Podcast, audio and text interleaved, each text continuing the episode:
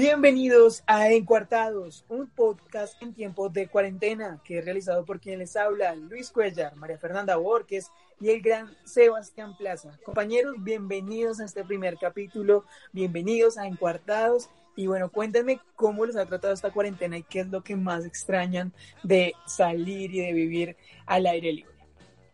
Luis Sebas, pues muy contenta de compartir este espacio con ustedes y más en estos tiempos que los extraño y extraño a, todos mis amigos, a mis familiares, a la gente en general. Entonces me alegra mucho pues estar con ustedes y por supuesto poder compartir con nuestros oyentes esas historias de cuarentena que hemos vivido. Y bueno, para mí estos días han sido toda una montaña rusa de, emociones. Creo que el aislamiento trae muchas cosas positivas, muchas ventajas, pero también hay momentos difíciles y momentos de reflexión. Entonces, siento que, que sí, que ha habido como ciertos picos de felicidad, otros de tristeza, pero bueno, pues viviendo el día a día a su debido tiempo. Sebas, ¿qué extrañas?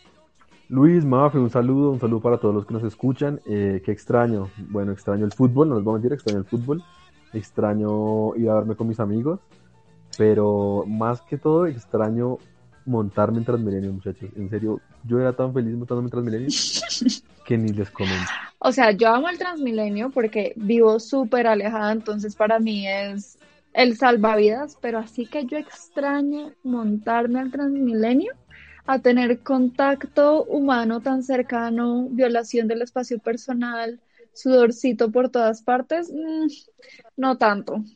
Yo sé que eso era amor.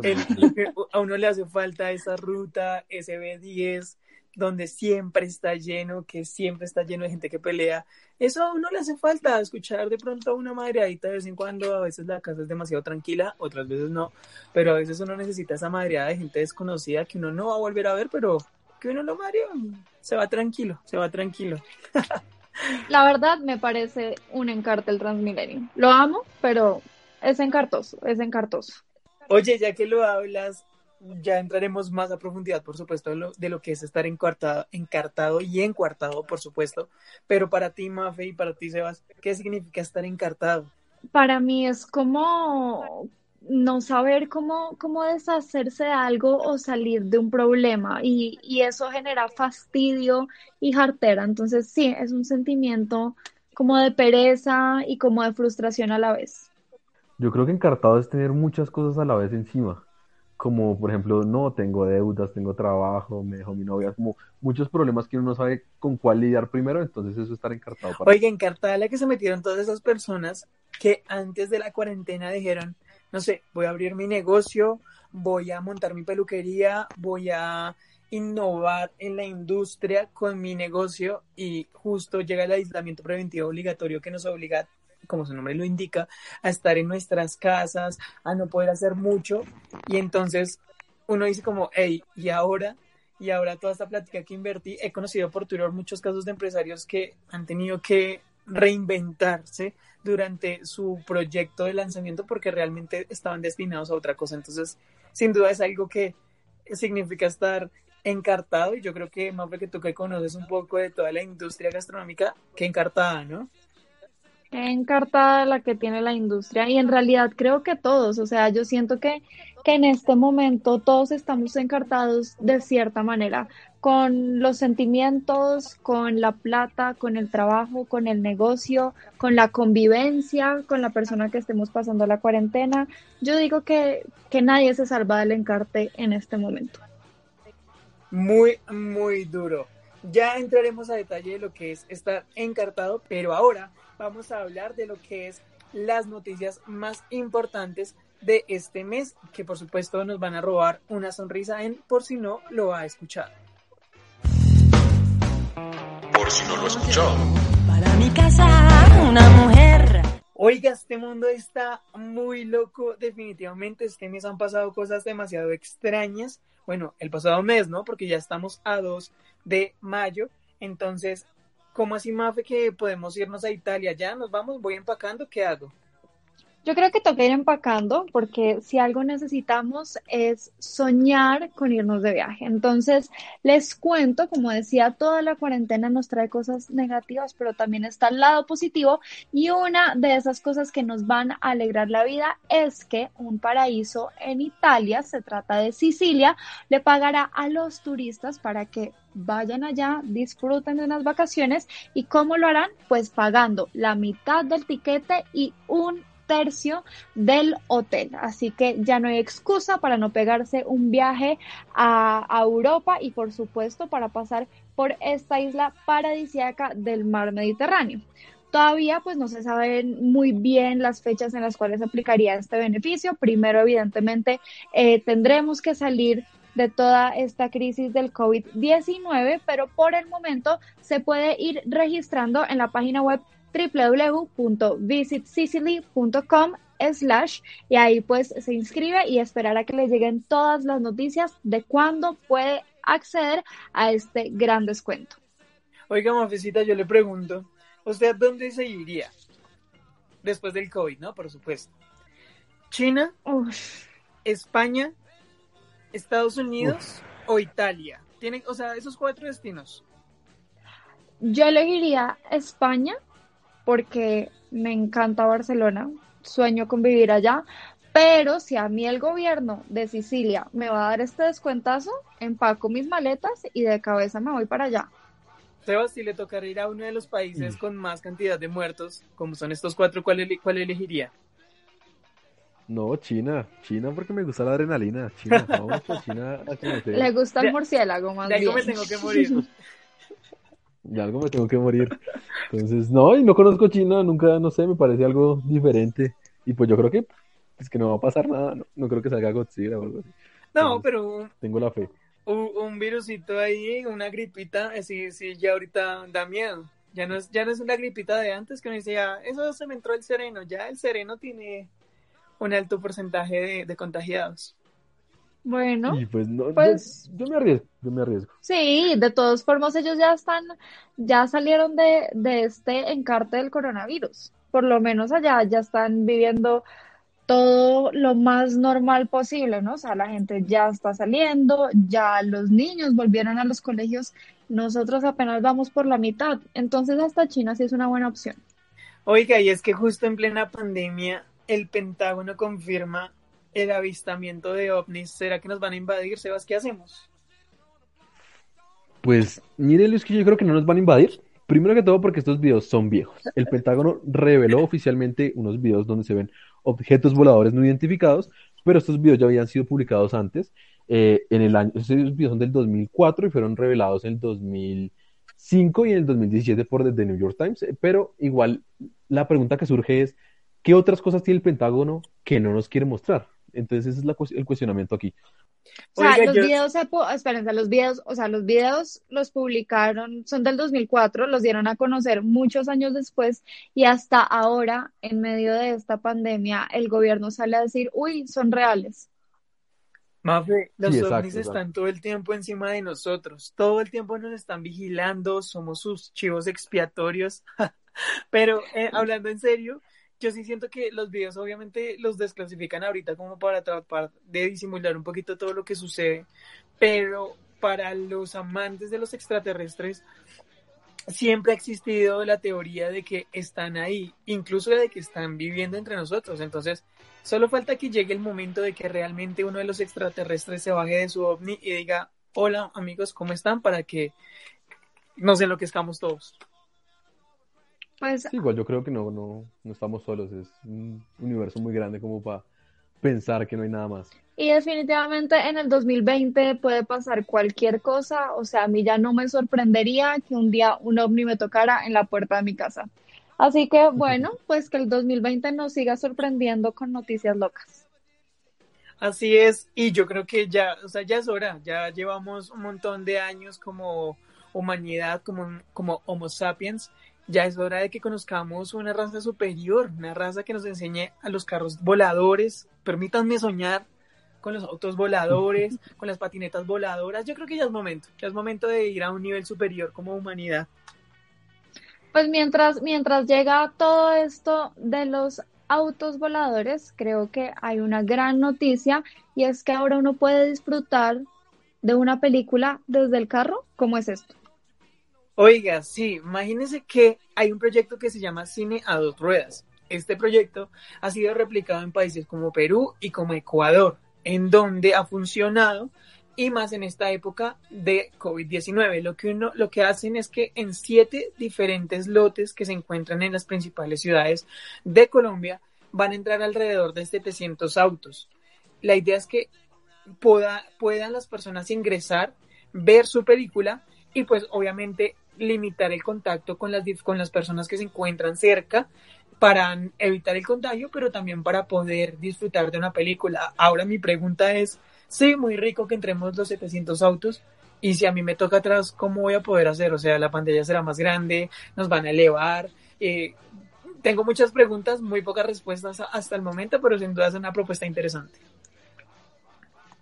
A mí lo que me preocupa es que si son 700 carros, imagínense el tiempo que tomará salir de ese parqueadero de ese lote. O sea, si a mí me toca en primera fila, me toca esperar a que salgan 699 carros para poder irme yo. Eso toma el mismo tiempo que, me gasto viendo la película. Pero no les parece como muy romántico, muy a la antigua, muy vintage. Miren que a mí me hubiera encantado. Total. A mí me hubiera encantado nacer en los ochentas y vivir como esa época, pero no sé, bueno, sé que en Colombia se vivió, pero haberla vivido muy estadounidense como lo pintan, como, como uno cree que es, obviamente estando allá puede que sea muy diferente, pero siento que esa época fue demasiado épica para todo lo que sucedió, fue como la, el boom de la sociedad y me encantaría haber vivido en esa época para no solamente vivir los autocinemas, sino como todo ese, es que es demasiado, a mí me gusta mucho esa época, la verdad. Bueno, pues el 2020 nos llevará atrás en el tiempo con esta nueva actividad y bueno, también darle el beneficio de la duda, qué tal que todo vaya a ser súper organizado y que los de la última fila también puedan ver esta película como si estuvieran en la, en la primera. Ahora, ¿y si es subtitulada la película qué? ¿Ah? No, mijo, pero usted le está poniendo un montón de peros. Esperemos primero a que, salga y después entramos a la crítica profunda. Oiga, Sebas, ¿qué pasa con la academia? Entonces van a, van a permitir, van a permitir que con películas publicadas vía internet puedan participar en esta edición. Pues sí, Luis, como usted lo dijo, el cine está ahorita en crisis. Las películas, los grandes estrenos de este año fueron cancelados la mayoría. Así que la academia dijo, bueno, vamos a ser un poquito flexibles y vamos a permitir que películas estrenadas vía online se, se puedan, puedan competir. Lo que pasa es que la academia tiene una regla que es que ah, tienen que las películas que vayan a competir tienen que estar al menos siete días en cartelera para que, para que puedan competir. Siete días al menos en cartelera en, cual, en, teatro, un teatro de Los Ángeles para que puedan competir pues, en cualquier categoría. Eso yo no lo sabía, por lo menos hay películas que realmente eh, lanzan por una semana y nunca más se vuelven a ver hasta que llegan los premios. Eso no lo sabía, lo, supe hace, muy poco leyendo. Eh, sí, diferentes artículos respecto a esto, pero yo no lo sabía. Realmente sí, sí se necesita que esté en, una, en un cinema así tenga muy poquita recaudación, pero va a poder participar, que me parece a mí súper curioso realmente. No, y es muy importante, o sea, realmente toda la inversión que hay detrás de una película en temas de producción, postproducción, eh, de actores, de vestuario, de maquillaje, después tenemos todo el tema de distribución, es un esfuerzo enorme y es que por lo menos en Colombia las películas se estrenan los jueves, ¿no? Y si el sábado no han completado el aforo requerido, ya la siguiente semana no van. Entonces, por eso es muy importante que la gente apoye el cine colombiano, porque si no, nos pasa eso. Llega Ciro Guerra con una película excepcional, nadie va a ir a verla, y luego vemos a Ciro en los Oscar y ahí sí queremos ver su producción. Entonces, es un poco de tomar, de tomar conciencia también por ese lado. Sí, Igual es que ese tema del, del, del, ¿qué? Del, del online ha sido una pelea con Netflix. Igual la academia ha peleado mucho con Netflix porque Netflix es una plataforma vía streaming y las películas de ellos les obligan a que se publiquen en, una cartera para que puedan competir, como fue el caso de Roma, como fue el caso de Marriage Story. Entonces, pues todo este tema ha sido complicado pues para la academia y para la industria cinematográfica. Pero tarde o temprano se tenían que adaptar, es decir, ahorita es Netflix, pero Amazon Prime en cuestión de meses o de días puede también salir con contenido original muy bueno, luego entonces, eh, no sé, HBO, después Disney Plus y, y todo va a ser digital y todo va a ser online, entonces pues si el coronavirus no los obligaba a hacer esto, no sé cómo más se iban a adaptar a algo que es inevitable. ¿Quién sabe más? Oigan, vea que me quiero ser millonario. Yo me quiero ser millonario, yo ya estoy cansado de... Ah, de, esta, de este momento. Yo quisiera tener más o menos 110 millones de pesos como los tiene ahorita el señor Henry, que ganó 110 millones de pesos jugando en Rushbet Com. Sebastián, ¿usted cuánto es lo máximo que ha ganado jugando en apuestas? Porque para las personas que no lo saben, el chico aquí que nos acompaña es un fiel apostador. si quiere le digo lo máximo que he perdido, porque he ganado. ¿Cuánto es lo máximo que ha perdido? Yo le digo cuánto es lo máximo que he perdido y usted me dice cuánto es lo máximo que ha perdido. Listo, listo, me parece. Para el mundial. Yo, máximo he perdido 200 mil pesos. De una vez. De una vez 200 mil ¿De una?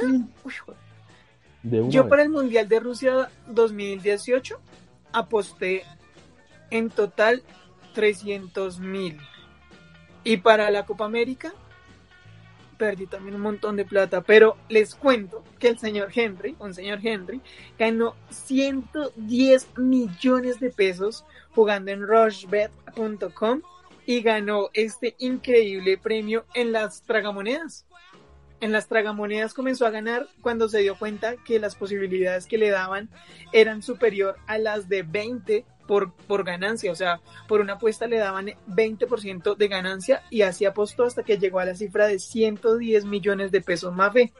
¿Qué hacemos? ¿Nos ponemos a apostar? ¿Qué, qué hacemos? ¿Qué hacemos?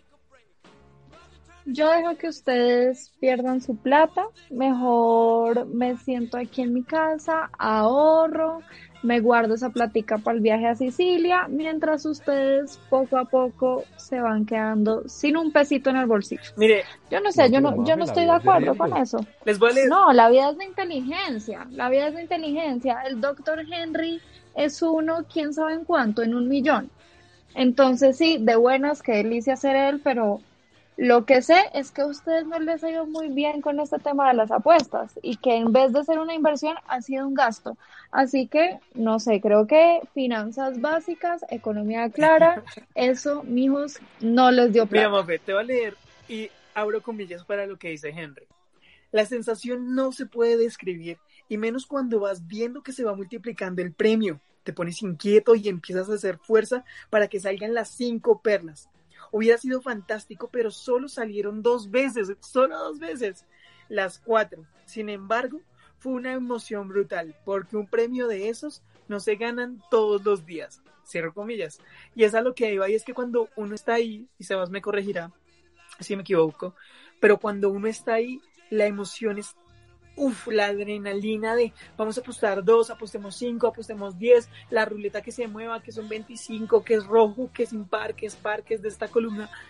Yo creo que les debe, o sea, afortunadamente para nosotros no es una adicción, pero para las personas que están adentro, sí se siente como esa adrenalina y lo vimos alguna vez con Sebas apostando y es que había gente que apostaba en dos ruletas al mismo tiempo de la emoción y las ganas de ganar tanto dinero. Entonces es, es curioso, es bastante curioso, ¿no, Sebas? No, y la, la, gente, la gente se emputa y le pega a las máquinas y, y, gritan, ¿no? Eso es, una, es un éxtasis gigante que hay que saberlo controlar porque una de esas uno se apuesta algo que no tiene y... Mafe, ¿cuánto es lo la emoción te dura... La emoción te dura 10 minutos y luego llegas a tu casa y estás achantado toda la noche y el día siguiente porque perdiste 200 mil pesos, así que yo ahí no me meto. No, no, no, no, no, no, no. O sea, las probabilidades, las probabilidades como son y creo que la vida nos ha demostrado que suerte en los juegos de azar no tienen. Bueno, yo, yo lo máximo que he apostado ha sido un dólar y fue en Las Vegas. O sea, ahí les dejo el dato. Fui a Las Vegas y solo aposté un dólar con mi novio, o sea, entre los dos, porque preferimos gastarnos la plata en las fiestas de shopping, en los shows de magia, en todos los restaurantes, o sea, para mí es mejor el recuerdo que de quedarme toda una tarde en un casino perdiendo, perdiendo plata y después, a cómo está el dólar, ¿cómo voy a darme mis lujos? Sebas, ¿usted qué haría si está en, en Las Vegas? Uy, yo. ¿Se acuerda de qué pasó ayer? Yo me voy a algo así. Yo voy a algo es que no me acuerde qué pasó. Porque es que son Las Vegas. Las Vegas. Yo no sé cu- cuándo vaya a volver a Las Vegas. Hay que arriesgarse, más hay que, hay que vivir la vida. Yo jugaría, yo voy a Las Vegas a jugar, yo voy a Las Vegas a jugar y a encartarme, como es el tema del día. Así que ahora sí, entremos en lo que es el tema del día. En Encuartados es momento del tema del día. Llegamos al tema del día, el encarte que viene, por supuesto, de todo lo que es encuartados, que se trata este podcast de estar en un cuarto, en una habitación y de estar encartado con algo. Mafe, ¿qué es lo más encartado que has hecho durante esta cuarentena? Ush, yo creo que me he encartado con, eh, ¿cómo se llama esto? Como con, con las afiliaciones a aplicaciones que en un principio me dieron prueba gratis. Ingresé mi tarjeta de crédito para la prueba gratis, se me olvidó cancelarlo y luego ya me llegaron hasta el momento dos facturas de esas membresías. Así que me encarté porque además son aplicaciones en dólares y ahora tengo una duda como de 150 mil pesos en aplicaciones que no quería. Sebas, ¿cuál ha sido su encartada? Esa ha sido mi encarte. ¿Cuál ha sido su encartada, Sebastián, durante esta cuarentena? Yo creo que, que el tema del gimnasio, yo pagué, pues pagué el mes y pues verán que no, no he podido ir porque pues está cerrado y todo ese tema. Eh, yo creo que ese ha sido como el encarte de este año, no, no saber qué hacer con, con esa plata porque sí, siempre fue pues, un poquito de plata. Entonces es- ese es un problema para mí. Pues me gusta hacer ejercicio, pero pues en la casa siento que no es como lo mismo y no me siento la motivación. Pero ¿sabe quién sí se encartó? Los pelados de once con esa chaqueta que valió yo no sé cuánta plata. Y la ahí mi guardada. promoción, Mi mi promoción no tuvo chaqueta y fue una de mis grandes frustraciones de la vida. Porque yo hice fuerza hasta septiembre para que tuviéramos la chaqueta, imagínense. Y ni en, ni en septiembre, ni en septiembre nos pusimos de acuerdo. Fue una frustración. No, sí. Vi, no, co- no viviste la experiencia completa de lo que es ser el grande del colegio. Pero igual uno después, uno después dice, bueno, esa chaqueta, ahí está. Yo la tengo Por eso todavía. No, Y pues yo creo que la pero- tendré por Yo la tendría si tuviera.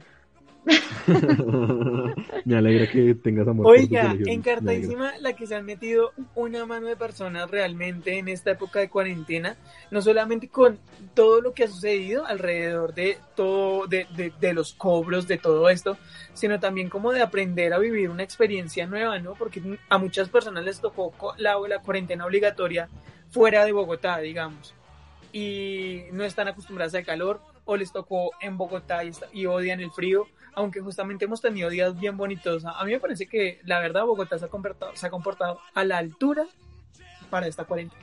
Sí, o sea, y yo siento que la gente que, que no, no está acá en Bogotá y quisiera estarlo, la verdad fue por una acción irresponsable que se fue cuando la cuarentena era, era apenas eh, voluntaria y de la nada fue obligatoria y si no alcanzaron a llegar, cada quien tiene que responder por las cosas que no hizo bien en su momento. Así que eso es un encarte, pero un, un encarte merecido, Oiga. creo yo, porque es que hay unos encartes que uno no quiere, pero ese se Me lo acabo de buscó. acordar de un, de un señor encartadísimo, ese sí que está encartado, que llega de Melgar, porque se nota, bueno, llega del sur, no digamos de dónde venía, sino llega del sur de Bogotá hacia el centro, y lo para la policía en los primeros retenes que hicieron para dejar entrar a las personas, y el señor llega con el perro, con la esposa, con los hijos, con unos flotadores, con las gafas de sol, todos, y le dicen, oiga señor, ¿usted dónde estaba? O sea, hay uno que encartado porque uno quiere responder. El, el señor muy hábilmente dice, no, yo estaba en Flandes porque mi mamá está enferma, pero ya volvimos, ya no pasa nada. Pero imagínense uno realmente de tener que dar la cara al, al, al, al oficial, al policía que lo reciba a uno ahí, que encarte, que, que le digo, que no le Mm. digo, porque eso sí es tremendo. No, no, pero yo- encarte. yo, yo leí por ahí yo leí por ahí una historia de que había una pareja que estaba viajando en el mar y pues estaban volviendo, o sea, todo, todo, todo el tiempo que estuvo todo el virus, estuvieron en el mar. Y ahorita que volvieron se enteraron de todo lo que estaba pasando en el mundo. Entonces quedaron como, uy. Oiga, eso sí, eso sí es tremendo. Sí. No, y en Carte, por ejemplo, es que han pasado muchas cosas este mes, o bueno, el mes pasado, y es que, ejemplo, en Carte la gente que vive en Chía y que se quedó como tres días sin agua después del temblor que hubo, porque es que este 2020 ha estado con temblor, pandemia, marchas, o sea, no ha habido descanso para nadie. Y también en Carte, por ejemplo, las personas como mi hermana que se iban de intercambio este semestre, ella estuvo en Uruguay tres semanas y le tocó regresar. Oiga, un saludito para mi prima que se iba para eh, Canadá. Se iba para Canadá ya a comenzar sus estudios y nada, le cancelaron el vuelo. Se iba justamente en una semana. Se iba en una semana y canceladísima, no puede hacer nada. Y justamente unos primos que yo tengo en Canadá la estaban esperando y también se quedaron con un montón de cosas para ella. Entonces, un saludito para todos ellos porque realmente les va a tocar pasar un rato más acá en Colombia, aunque supuestamente, según Avianca, van a el 11 abriríamos las operaciones de aerolíneas, pero quién sabe, ¿no? Todavía es un quién sabe. No, yo no creo. Pues yo, no yo creo aquí eso. voy a meter la cucharada. Y es que si uno ingresa a la página de Avianca, ya sale que a partir del 11 vuelos eh, nacionales, si no estoy mal, y que solo se tiene que pagar el 5% de IVA. Así que yo no sé, pero parece que ya se han tomado decisiones que todavía no nos Y han no- comunicado a nosotros. Así que bueno, pues ahí eso es también para no perder de vista, de porque aparentemente... Encantadísima la de Duque, porque imagínese usted tener no solamente una responsabilidad con el pueblo, sino también con empresarios, y es el rol de un presidente, pero que encartada la que tiene el presidente en este momento, porque tiene que salir a rendirle cuentas a todo el mundo y encartado él. Yo creo que si alguien que dice, oiga, estoy encartado, es nuestro presidente. Nuestro presidente, nuestra Igual- alcaldesa, igual que- también encartadísima con la noticia de que la encontraron en, en un carulla Pero ¿para qué con su pareja. Esa, esa, esa es otra encartada, encartada la de los periodistas que han hecho transmisiones en vivo con sus hijos y que les ha pasado de todo en vivo. Vi también un periodista en Win que estaba en, en calzoncillos y él pensaba que solo le estaban grabando del torso para arriba y el camarógrafo sin querer bajó un poquito la cámara y quedó infragante. Y hay otro de otro gran canal internacional que estaba hablando súper serio cuando por detrás pasa una mujer Ay, en ropa no, interior no, no. y adivinen qué, no era, no Uy, era la esposa. Su matrimonio, su matrimonio se acabó al día siguiente. Así que, Y, y que la esposa también era periodista. sí, bueno, hasta ya no llegó mi, Uy, mi chisme, pero. Uy, imagínate. No, no, no, no, no, qué encartada esa, Dios nos libre. Bueno, seguimos con Mafe lo sabe. Es momento de Mafe lo sabe. Bueno, yo sé que en estos momentos es más duro el encierro mental que el encierro físico. A muchas personas nos hace falta salir de nuestra casa, estar en otros ambientes, estar en el Transmilenio como a Sebas y sí, cambiar de ambiente en general. Pero creo que el reto más grande de estos ya más de 40 días ha sido el tener que enfrentarse con uno mismo. En el día a día todos estamos siempre con la mente ocupada, pensando en los problemas, en las cosas que sucedieron ese día, pero tenemos muy poco tiempo para concentrarnos en nuestros pensamientos y en nuestros sentimientos. Y es cuando estamos aquí en el encierro que tenemos esa posibilidad de enfocarnos en nuestra mente y de hacer bastantes reflexiones que muchas veces no son tan chéveres, pero definitivamente son muy necesarias. Así que el reto más grande para mí, y sé que para muchas personas, ha sido ese encierro mental al que nos hemos visto enfrentados, pero que seguramente también nos va a fortalecer. Sebas, en ¿a el usted futuro. lo ha afectado de alguna manera este encierro? Sí, yo creo que me uno un poco a Mafe. Eh, pues por ahí dicen que el peor enemigo de Así uno es. es. uno mismo, ¿no?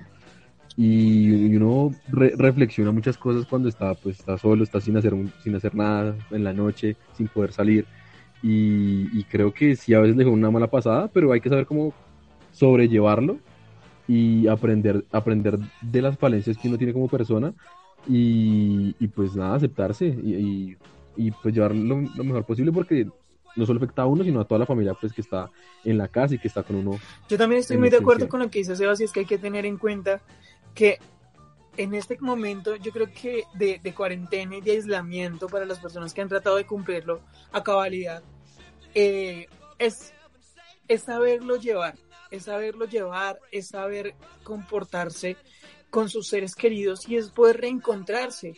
O sea, sé que es muy cliché y ha sonado eh, cualquier cantidad de veces, pero es volver a ver y sentir cerca a sus familiares que tal vez uno no sentía o muchas veces uno sale a trabajar y mm, los parientes, los familiares, los padres no saben uno qué es lo que está haciendo. Entonces, esta experiencia realmente de cuarentena para mí ha sido muy gratificante porque he aprendido no solamente mucho de cientos de profesionales, tanto de la salud como maestros, sino también a desarrollar unos conocimientos que no tenía y era lo que hablábamos hace un rato, que los videotutoriales para mí han sido lo máximo y me han ayudado un montón porque te sacan de esa zona de confort y hacen que tú te liberes un poco de todo lo que te está abrumando. Entonces me parece chévere, yo creo que la cuarentena era algo que la sociedad necesitaba, obviamente es obligado, pero es aprender a reencontrarnos, no sé si después de todo esto algo cambie, ojalá, pero me parece chévere, me parece chévere y yo creo que es un momento divertido y para aprender un poco. Es momento de los recomendados.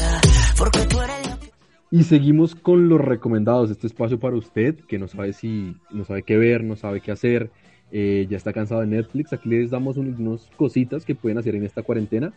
Eh, yo les tengo un videojuego, un videojuego para que pasen el tiempo, para que se diviertan si no tienen Play, si no tienen Xbox, lo pueden jugar en su computador o en su celular. Eh, se llama Albion Online, que es un juego multijugador en donde usted puede ser lo que usted quiera. Si usted quiere escapar de la realidad, usted puede meterse a ese juego y ser lo que quiera. Puede ser un mago, un arquero, un luchador, lo que usted quiera y puede hacer lo que usted quiera. O sea, no, no tiene como una historia predeterminada como tienen los otros juegos, sino que usted puede elegir su propio destino. Oiga, muy chévere, este juego, pero entonces yo puedo hacer lo que yo quiera porque, digamos, hace mucho tiempo yo jugaba a Dofus y si yo era un mago, tenía que ser un mago toda la vida. ¿Es así o cómo? No, entonces, exacto. Usted es un mago y ya se cansó de ser mago, usted puede, usted puede cambiar a ser un arquero, digamos. Y usted solo hace algunas misiones, compra las cosas y ya, se vuelve arquero. Y hácelo, y así, con cualquier cosa que usted quiera cambiar, lo puede cambiar. Si quiere andar en un caballo, en un dragón, lo puede hacer. los juegos ahorita están cambiando a eso, ¿no?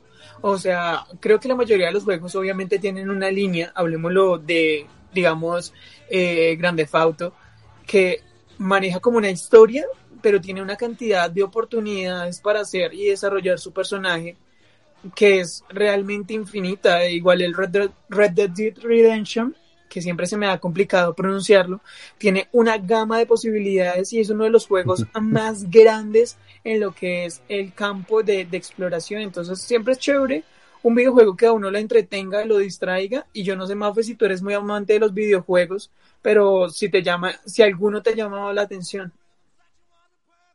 Parchis. Oiga, no, pero es que. Espérense, espérense. perdido amores, amigos, familiares por ese juego. Hace poquito con mi novia tuvimos también una discusión porque no podemos, no podemos, no podemos. A mí, sí, yo, yo tuve una discusión con mi novio porque es decir, eh, hicimos a este nivel de, adicción, llegó el juego y es que hicimos con mis amigos de la universidad un torneo de parejas. Éramos 16 personas jugando, o sea, 8 parejas. Y nos enfrentábamos, teníamos horario, teníamos logo, cada equipo tenía su nombre, o sea, era algo muy serio. Y con mi pareja, em, con mi pareja del juego, nos llamábamos las divas, eh, éramos muy buenos y llegábamos, o sea, le ganábamos a todo el mundo, al final quedamos de segundos, pero mi novio era histérico porque él sabía que yo utilizaba gemas para lanzar a veces los dados cuando no me salía lo que me servía. Y él se ponía, pero se indignaba y yo le decía, pero es que eso es legal, o sea, es algo, una oportunidad. Si el juego lo pones para algo, si, el juego yo las uso, tú también, tú también lo puedes utilizar. Y el rayado, no, no quería, no quería y le molestaba que yo ganara así. Entonces sí, soy consciente de que ese juego ha causado muchos problemas, pero yo también les tengo aquí otro, otro recomendado si ustedes son eh, amantes de la lectura, pues les cuento que Script, que es una librería online, está dando 30 días gratis para acceder a la plataforma. En Script hay más de un millón de libros de todo tipo, desde libros de cocina, libros de ciencia ficción, biografías, dramas, mejor dicho, lo que ustedes quieran está ahí y además también hay eh, varios eh, audiolibros. Entonces es la oportunidad perfecta para que se lean ese libro que no se han leído, pero pues que aquí lo tienen gratis durante 30 días, así que no se pierdan esta oportunidad. Y ojo porque después de los 30 días ya les empiezan a cobrar, como a mí, así que tienen que cancelar la suscripción si no quieren gastarse unos dolaritos. Y pues si les gustó, hagan Me parece muy, muy chévere. Miren, mi recomendación es musical para todas esas personas que quieren llegar a, perrear hasta el piso en esta época de cuarentena. Salió Rosa de J Balvin, ya hemos conocido diferentes canciones de su álbum Arco, Iris. Y bueno, Rosa, Rosa, maneja la misma temática de los otros colores, digamos que lo, el álbum por sí solo, eh, perdón, las canciones por sí solas hablan muy bien, el álbum como concepto siento que se perdió. si ustedes ven el video de Rosa realmente no tiene nada que ver con la canción, así como Blanco no tenía nada que ver con el video, así como Morado nada que ver. Siento que las canciones son demasiado buenas, yo amarillo me la perrearía hasta el piso, Blanco también, Morado me parece lo máximo. Me dio alguna sensación con Rojo, que es con la única canción que yo digo, tal vez Rojo es la canción que va con el video y es la única canción que yo puedo rescatar de Arcoiris como álbum, pero a nivel independiente, pues no sé, siento que J Balvin dejó perder una gran oportunidad. O sea, rosa, rosa, pero no maravilloso. Tal cual, o sea, o sea, es que para mí, de hecho, tiene canciones buenas. Lo que a mí me raya la mente es que no tienen nada que ver con los colores. O sea, olvidémonos un segundo de los videos en los que siempre sale el color, así no tenga sentido. Si no tuviéramos video musical, alguien me explica qué tiene que ver la canción blanco, o sea, la letra con el color bueno, pero blanco. Tú lo dices porque O la de amarillo con el color amarillo no tiene nada que ver, no. Yo amo a J Balvin, o sea, fanáticos de J Balvin y yo me fui hasta Medellín al concierto, o sea, lo amo con todo mi corazón pero me parece que, que, este álbum fue muy wannabe hipster, wannabe alternativo, como que voy a hacer algo súper cool, súper distinto, eso que ahora está de moda hacer cosas que nadie entiende porque creen que son intelectuales, no bebé, o sea, ponme algo que tenga coherencia y que tenga sentido, pero a mí esas canciones es como escribir cualquier babosa un día en mi, en mi cuarto y ponerle color café, ¿por qué? Porque sí, no, entonces a mí, a mí sí me raya mucho ese, ese vacío, si podemos llamarlo de cierta manera, porque J Balvin es para mí el mejor artista del género urbano, pero siento que en esto ya se fue a una parte existencialista que no tenía que irse y para eso les quiero recomendar un artículo que escribió un gran amigo mío en la revista Rolling Stone que es Colores de J Balvin, una redundancia aburrida que ya conocemos. colores? No, yo, yo, yo creo que es un, era una propuesta interesante. En principio una propuesta interesante que podía tener éxito como no, porque es un álbum en solitario, si no tiene una colaboración con grandes artistas como, no sé, Bad Bunny o, o Ozuna, como antes sí lo hacía, acaba de sacar un álbum con Bad Bunny, entonces tenía como la vara muy alta para este álbum que daba, todo el mundo decía, es diferente, raro, nunca hemos visto un álbum de colores, pero no, no tuvo como la ejecución, las letras, eh, no tuvo como esa dirección en lo artístico que todos eh, esperábamos y que fuera diferente. Entonces creo que eso como... Oasis era gran álbum. Oasis como siento yo que el nombre fue perfecto, o sea, eran canciones que no, no esperaba escuchar en dos artistas y pues Bad Bunny ahorita está siendo eh, el, tal vez de los exponentes más grandes del género urbano, pero siento que de, de Oasis a, a Colores se perdió un montón. Y digamos hablando de Bad Bunny, de Oasis, que fue el, álbum anterior a Yo hago lo que me da la gana, hay un avance del artista tremendo. Las canciones, el álbum nomás dura una hora y media. Colores dura 24 minutos y eso porque hay tres intervalos en donde J Balvin explica como los colores, como amarillo para mí es X, pero yo hago lo que me da la gana de Bad Bunny es uff.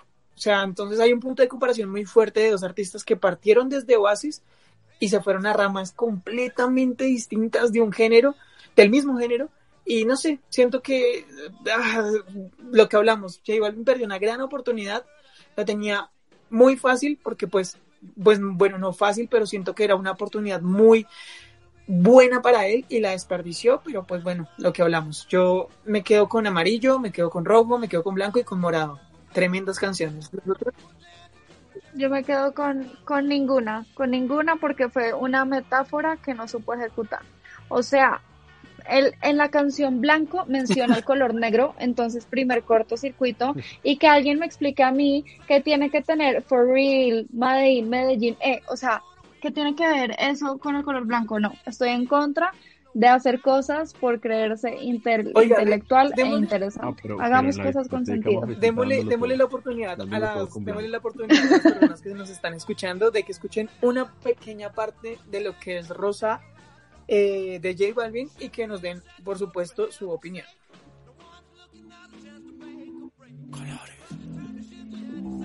Yo no sé qué me pasa cuando cerca te tengo, pero me atrevería a jugarme la vida por un par de besos.